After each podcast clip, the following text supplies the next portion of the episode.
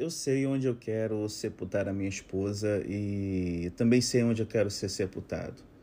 É, bom, na verdade, acho que até um dos cemitérios mais lindos que eu já fui do mundo, né? Não sei do mundo todo, mas dos que eu já fui, eu gostaria muito de sepultar minha esposa e ser sepultado no cemitério de Búzios. Ah, pastor, por que o cemitério de Búzios? Bom, foi onde a gente começou nossa vida dois, foi onde a gente começou o nosso ministério. E, gente, o cemitério de Búzios, né? O cemitério municipal, ele é lindo demais, ele é, é, é em frente à Praia dos Ossos, né? Você tem uma vista assim linda, e eu fico pensando assim que, poxa, né? Quantas vezes eu fui fazer enterros lá, e aí você sai um pouco ali daquele cenário, e assim, você tem um cenário assim bem bonito, aquelas igrejas coloniais, né? É uma igreja católica colonial, bem em frente ao cemitério, como a maioria dos cemitérios brasileiros tem. E você sai triste, né, de ter despedido de sua família, mas além do jardim e tudo, você tem uma vista linda do mar, da praia e tal. E, assim, eu acho que é um lugar que eu gostaria de olhar na ressurreição. Na ressurreição, olhar a praia, olhar, né, para cima, Jesus voltando e tal. Mas eu não sei, é, é, assim, me lembra onde eu comecei minha vida dois, né? E sempre que eu terminava um funeral, ter aquela visão bonita me lembrava de que a morte não era a última palavra, a tristeza não era a última palavra, há um Deus que prepara, né, um novo céu, uma nova terra. Então, bom, enfim, é o lugar que eu gostaria de ser enterrado e que eu gostaria de enterrar a Laura também. Ou, né, é isso aí, né, o que a Laura me enterrasse, fosse enterrada também, né, pode ser muito bem possível que eu vá primeiro, enfim. Mas, assim, é, o mais tradicional, né, quando a gente pensa na morte, é a pessoa querer uma sepultura com uma lápide, e é algo assim que Abraão deseja para Sara.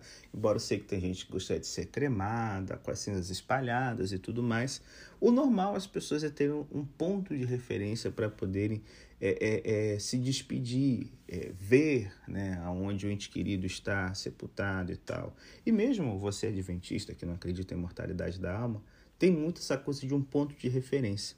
E é o que está rolando aqui com Abraão, que também não crê em imortalidade da alma. Pelo contrário, na época de Abraão, os caras não tinham nem noção do que era a vida pós-morte, né, direito.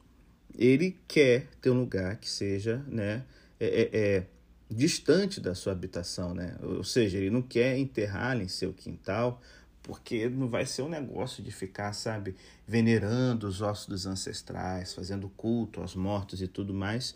Mas ele também não quer um local que seja muito longe. Ele quer um lugar que, quando a tristeza bater, ele possa ir ver aonde está sua querida Sara encerrada. Bom, por dedução, ele também quer ser enterrado junto de Sara, por isso que ele não quer um lugar muito longe de onde ele está peregrinando, né? Para que, quando a sua hora chegar, os seus filhos façam isso por ele. Bom, a gente tem aqui, né, ele procurando um lugar, né, uma, um jazigo, e ele está de olho numa caverna. E a ideia de uma caverna como sepultura para Abraão, para Sara e depois a resto da família, se deve ao fato de haver espaço suficiente para toda a família. Porque quando você morre, a ideia aqui da época bíblica é que você vai estar com seus familiares, né? Então, com isso em mente, Abraão negocia a compra de uma caverna que funcione como um cemitério familiar na região onde ele vive. É a mesma, a mesma ideia da sepultura de Jesus, né? Ele foi enterrado numa caverna também, né? E a gente pensa, ah, só tinha ele. Não, você tinha ali a entrada principal, onde o morto mais recente da família ficava. E você tinha nichos, como que a gente vê nos cemitérios públicos hoje, onde os ossos, né, é, é, depois que a carne se decompunha, era juntado. Então você tinha todos os membros da mesma família juntos. José de Arimateia, bem dizer, adota Jesus, né, na sua morte, ao lhe dar uma sepultura. Bom, voltando aqui para o texto bíblico aqui de Gênesis vinte e três, tá certo? E a gente agora vê, então, Abraão querendo fazer a compra dos hititas, dos hititas, e ampliando o contexto, eles, os hititas, eram uma das maiores civilizações do Oriente Médio ao tempo de Abraão, perdendo somente para os egípcios. Só que o centro da civilização hitita era na Turquia, né? Só que só dizer, peraí, pastor, mas no Antigo Testamento os hititas normalmente aparecem como um dos muitos povos que habitam Canaã, né? Então, assim, bom, esse grupo deve ser um grupo de hititas que migrou, né, para a região de Hebron e se estabeleceu ali. O nome de Hebron até aqui, né, o nome primitivo, que brote, é, a Artava, posso até estar falando o hebraico errado, significa a aliança dos quatro. Então aqui você tem uma confederação de cidades hititas em Canaã, onde uma tem um compromisso de defender a outra. Então, assim, dá a ideia de realmente assim, uma galera que veio de outro lugar, se estabeleceu. Canaã era um ponto de comércio muito grande, então a gente vê isso durante toda a história do mundo, né, que é normal potências terem feitorias, terem colônias, né, terem cidades comerciais para poder ter seus representantes, é o que está acontecendo aqui. Então, eles aqui controlam a área onde Abraão ele resolveu estar tá passando uma parte da sua imigração, e faz muito sentido. Um imigrante, né, está é, ajudando o outro num ambiente que ambos, né, são hostis, ou às vezes não, o ser humano é irracional, um pode querer matar o outro também, mas aqui ambos se identificaram e deu certo o convívio. Abraão sempre sentiu de boa, seguro, aqui tranquilaço entre os hititas, não rolou nunca nenhuma treta entre eles, né? E então ele resolve negociar a aquisição de um local para a sepultura de Sara. E a história aqui, gente, reflete a etiqueta graciosa da vida comunitária no Oriente Médio Antigo, que envolve um educado diálogo entre os líderes das famílias hititas reunidos na praça junto à entrada da cidade. Abraão, ele quer saber qual o preço que ele deverá pagar pela terra que ele quiser realmente possuir e se o dono está disposto a vender. Por isso toda essa cortesia na porta da cidade, porque se o dono não quisesse vender a propriedade, os amigos de Abraão iam estar ali convencendo, ajudando a poder fazer um ato de bondade para alguém que estava ali no meio. E não é bondade desinteressada, uma bondade que vai envolver dinheiro, né? E Abraão quer descobrir qual o valor dessa terra, ele quer pagar um preço justo, tá certo? Então aqui é, ele compra o terreno dele por quatrocentas peças de prata. Como você ainda não tinha a invenção da moeda, que vai aparecer só na época dos persas e dos gregos, a moeda de prata, sempre que você vê peça de prata, né? Peça de prata, peça de ouro, na Bíblia, no Antigo Testamento, né? Antes dos persas, é um lingote de prata ou de ouro de treze gramas aproximadamente. Então, se você pegar aí treze gramas, né, de prata, sendo a prata aí a mais cara cotada no mercado, de qualidade, cinco reais e quarenta e cinco centavos hoje, né, em, em fevereiro de dois mil e vinte e dois, É, vezes quatro, é, né, um lingote de treze gramas, multiplica treze por cinco, vezes quatrocentas peças, Abraão comprou esse terreno aqui, essa caverna, por cerca de vinte e oito mil reais. Bom, eu acho que é um valor que quem tem dinheiro tem, mas você tem terrenos, né, lugares mais caros nesse mundo. Então, assim, ficou um preço assim, um preço legal, né? Ele comprou ali não só a caverna, a caverna e o campo que a rodeava, né? E aqui nós vemos Abraão falando como um mero residente estrangeiro naquele território, né? E ele começa assim, sem ter eira nem beira, né? Na época do Brasil colônia, era uma expressão que designava as pessoas que não tinham uma casa digna, né? Que não eram da alta, da high society e tal. Mas ele não tem nem onde cair morto. Essa aí acho que fica melhor essa expressão, né? E agora ele sai, pelo menos depois dessa conversa, como proprietário de um pedaço de terra, tá certo?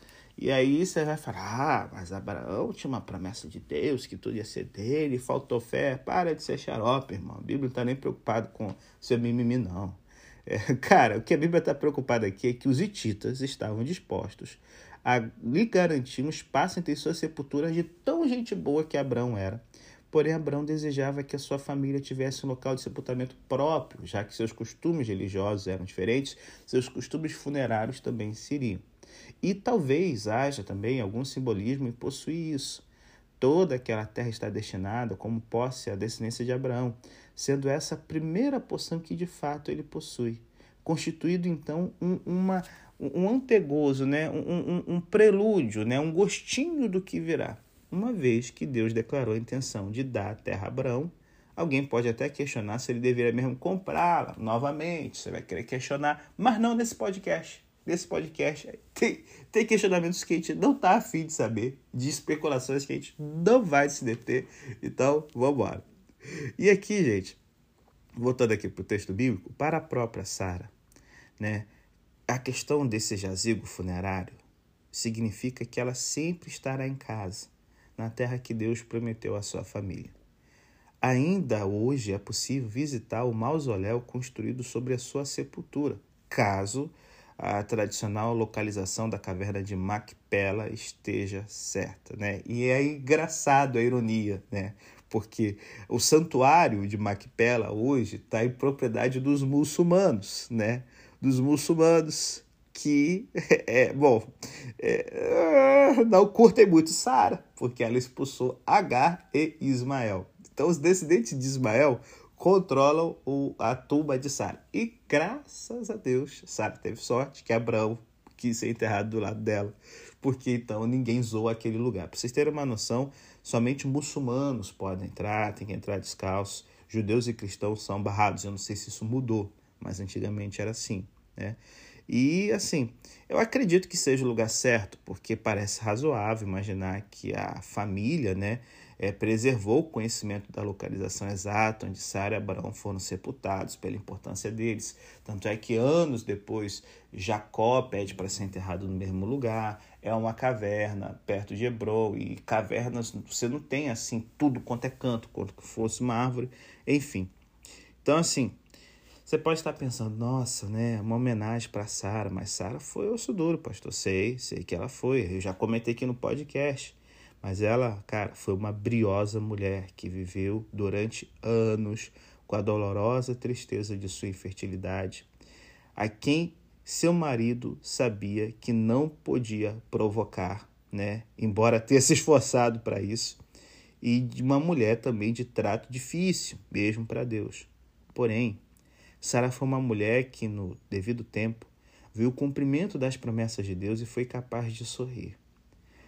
Bom, olhem para Sara que lhes deu a luz, incentiva Deus mais tarde ao povo de Judá, quando eles são apenas uma sombra do que já foram, lá em Isaías cinquenta e um, verso dois.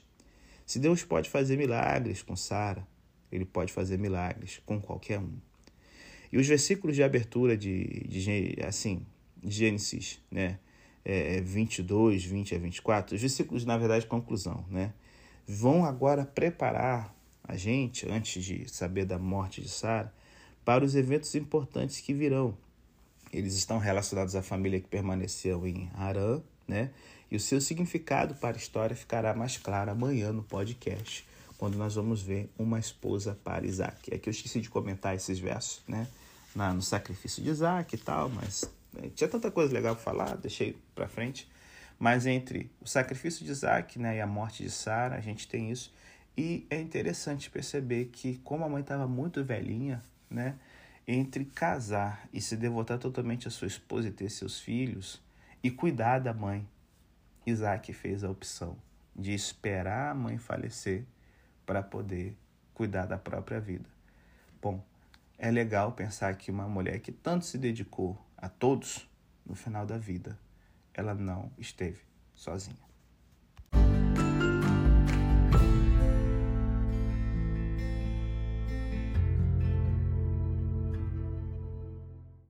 Bom, galera, é, agora chegou o momento da gente tirar nossas lições, né? O que, que eu posso aprender com a história aqui do falecimento de Sara para o meu dia a dia?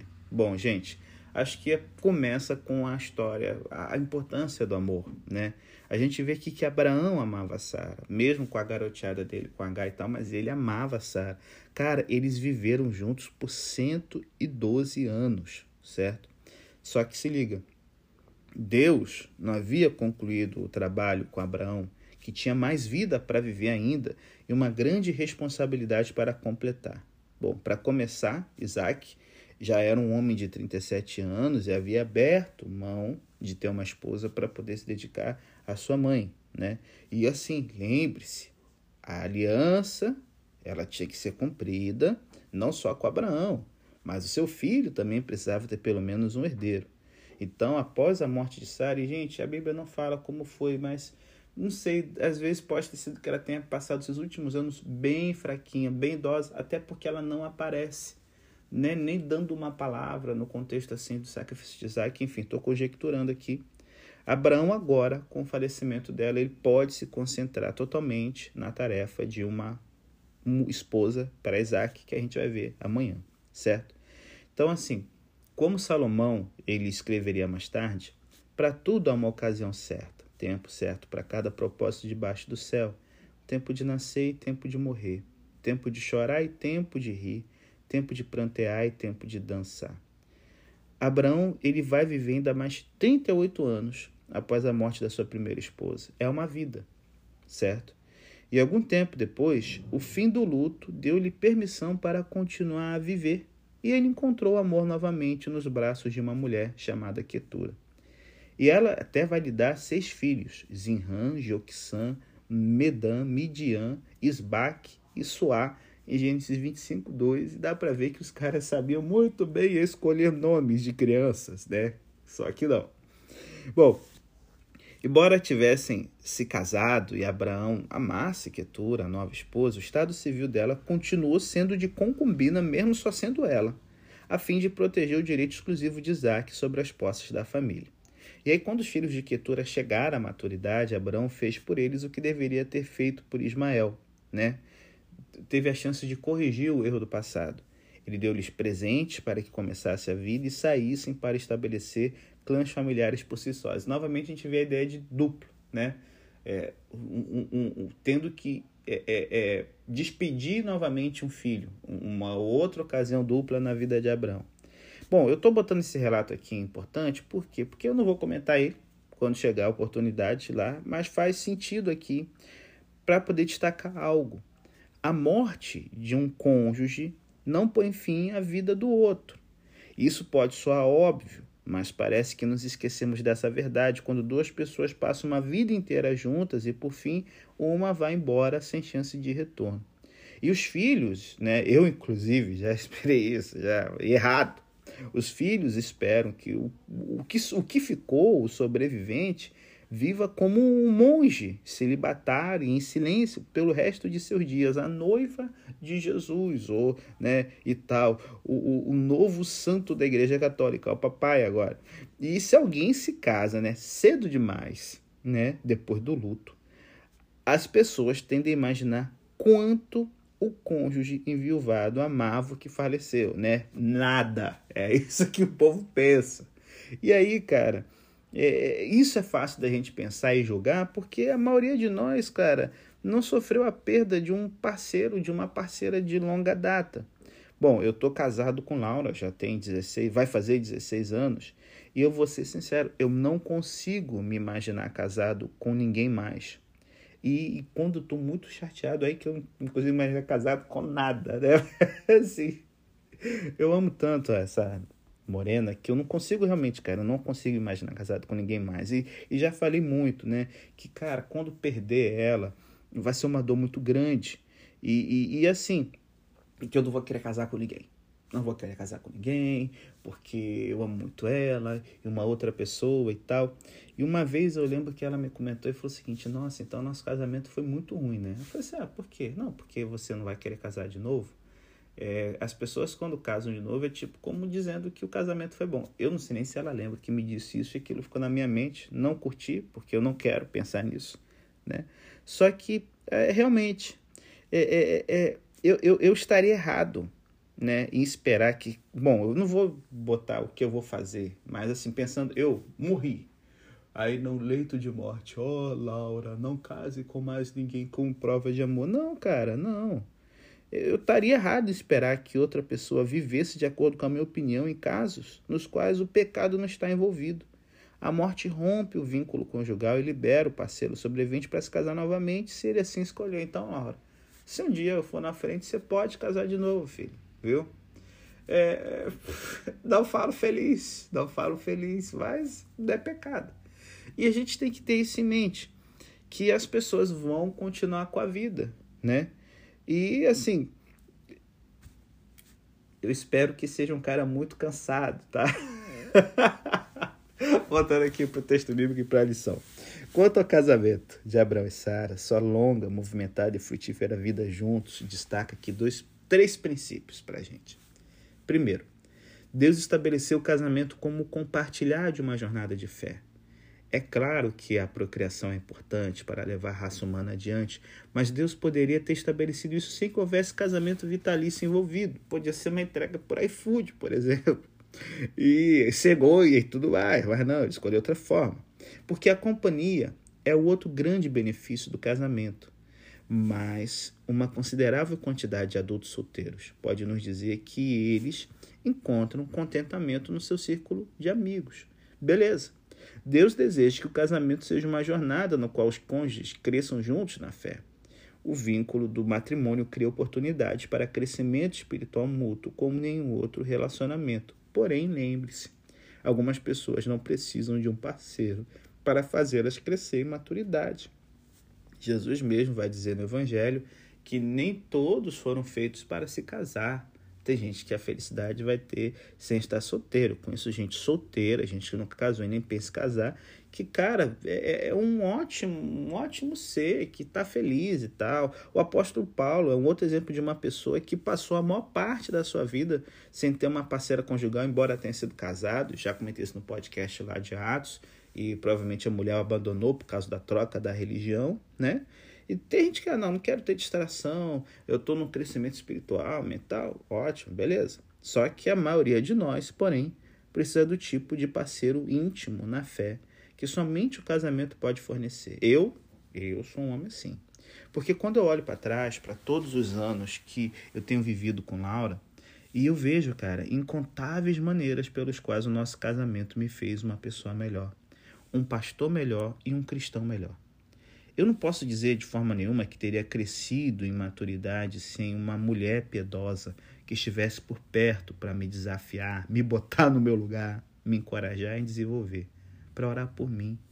E ocasionalmente, né, ocasionalmente assim, né, com uma frequência maior do que eu esperava, me dá um tranco para eu entrar na linha. Nossa, bom, eu não sei se ela vai estar ouvindo hoje, né, mas Laura, como eu te amo demais, assim... E isso é uma coisa que é um presente de Deus que o casamento traz, sabe? Segundo, Deus estabeleceu o casamento para formar novas gerações de homens e mulheres fiéis, né? Se Abraão e Sara tivessem morrido logo depois do nascimento de Isaac, quem sabe o que teria acontecido à aliança de Deus? A fidelidade ao único Criador verdadeiro tem, é, teria morrido, cara, antes que uma geração tivesse passado. Mas o Senhor usou o casamento e o lar de Abraão e Sara para servir de modelo para o seu filho. Isaac testemunhou a prova final de seu pai, viu a resposta de sua mãe ao pedido de Deus, aprendeu com eles o que significava amar e servir a Deus, ao mesmo tempo que, rejeita, é, que se rejeita a idolatria e a superstição. Ainda que ele tivesse de fazer sua própria jornada com Deus, seus pais lhe proporcionaram um excelente início. E sabe, gente... Nenhuma outra criatura na terra produz filhos e os nutre por dezoito anos ou mais antes de mandá-los embora para viverem de modo independente. O ser humano é único, porque Deus deseja mais do que aumentar o número de pessoas. Ele quer mais pessoas com quem possa desfrutar de um relacionamento. Ele criou a instituição do casamento para que um homem e uma mulher juntos possam criar meninos e meninas formados em um lar saudável e fiel, para que estes se tornem, de igual modo, fiéis ao Senhor. E esse ainda é o desejo de Deus. Triste saber que um lar sadio e fiel ainda é a exceção e não a regra. Mas, graças a Deus, alguns lares são exceções notáveis. O seu é um deles. E aí eu pego aqui a última lição. Sempre que uma pessoa morre, a gente pensa assim, né? O que que marcou a vida, né? Uma descrição da vida e tal. E assim, quando a gente vê a vida de Sara, sei lá, o epitáfio, né? A mãe que conseguiu ter o seu filho amado, mesmo na velhice mais profunda, porque Deus agiu. A vida dela é, é a história contada de maneira direta e simples. Deus lhe prometeu um filho, mas o filho nunca vinha. E ela carregava toda a vergonha, porque Abraão poderia ter filhos com outras. E durante a maior parte da sua vida, ele abriu mão de ter uma segunda esposa, até o dia que ela cansou por amar ela. Embora dessas garoteadas, que todo homem dá. E ela também fosse difícil, como toda mulher em algum momento é. Só que assim, você vê um cara apaixonado e, e ela sempre sabe frustrada por não conseguir dar aquilo que era importante para os dois, né? O filho. Eles esperaram e esperaram ao longo de vários anos, até que a idade fértil de Sara chegou ao fim. E eis que um dia, então, depois deles terem desistido de esperar e terem feito outros arranjos para ter um herdeiro, como o Damasceno e Eliezer, Deus aparece, faz uma promessa. Essa promessa vai demorar e Deus vai reafirmar a promessa mais na frente. E aí, um ano depois, quando Sara tinha noventa anos e Abraão cem, ela concebeu e deu à luz a um filho. Gente, mesmo simples, essa história de nascimento tem uma mensagem importante para as pessoas de fé que precisa ser repetida várias e várias e várias vezes. A mensagem é que Deus nos invade com nova vida e que a vida muda quem somos. Deus não é uma ferramenta com a qual resolvemos os nossos problemas, muito menos um meio de evitar problemas. Deus cria nova vida. Ele é o criador das pessoas, não um solucionador de problemas. E aí lemos as histórias das Escrituras, como a do nascimento de Isbaque e a infertilidade de Sara. E, e, e, e a gente lê isso né, nem tanto para descobrir o que aconteceu, mas para descobrir o que pode acontecer. Somos curiosos não apenas em relação ao passado, mas em relação a nós mesmos. Será que Deus pode fazer isso de novo? Perguntamos a nós mesmos. Ele pode tra- fazer que a estéril tenha filhos? Ele pode fazer o amor nascer em um casamento sem amor? Ele pode transformar uma falência num negócio viável? Ele pode fazer a fé nascer do ventre da nossa descrença?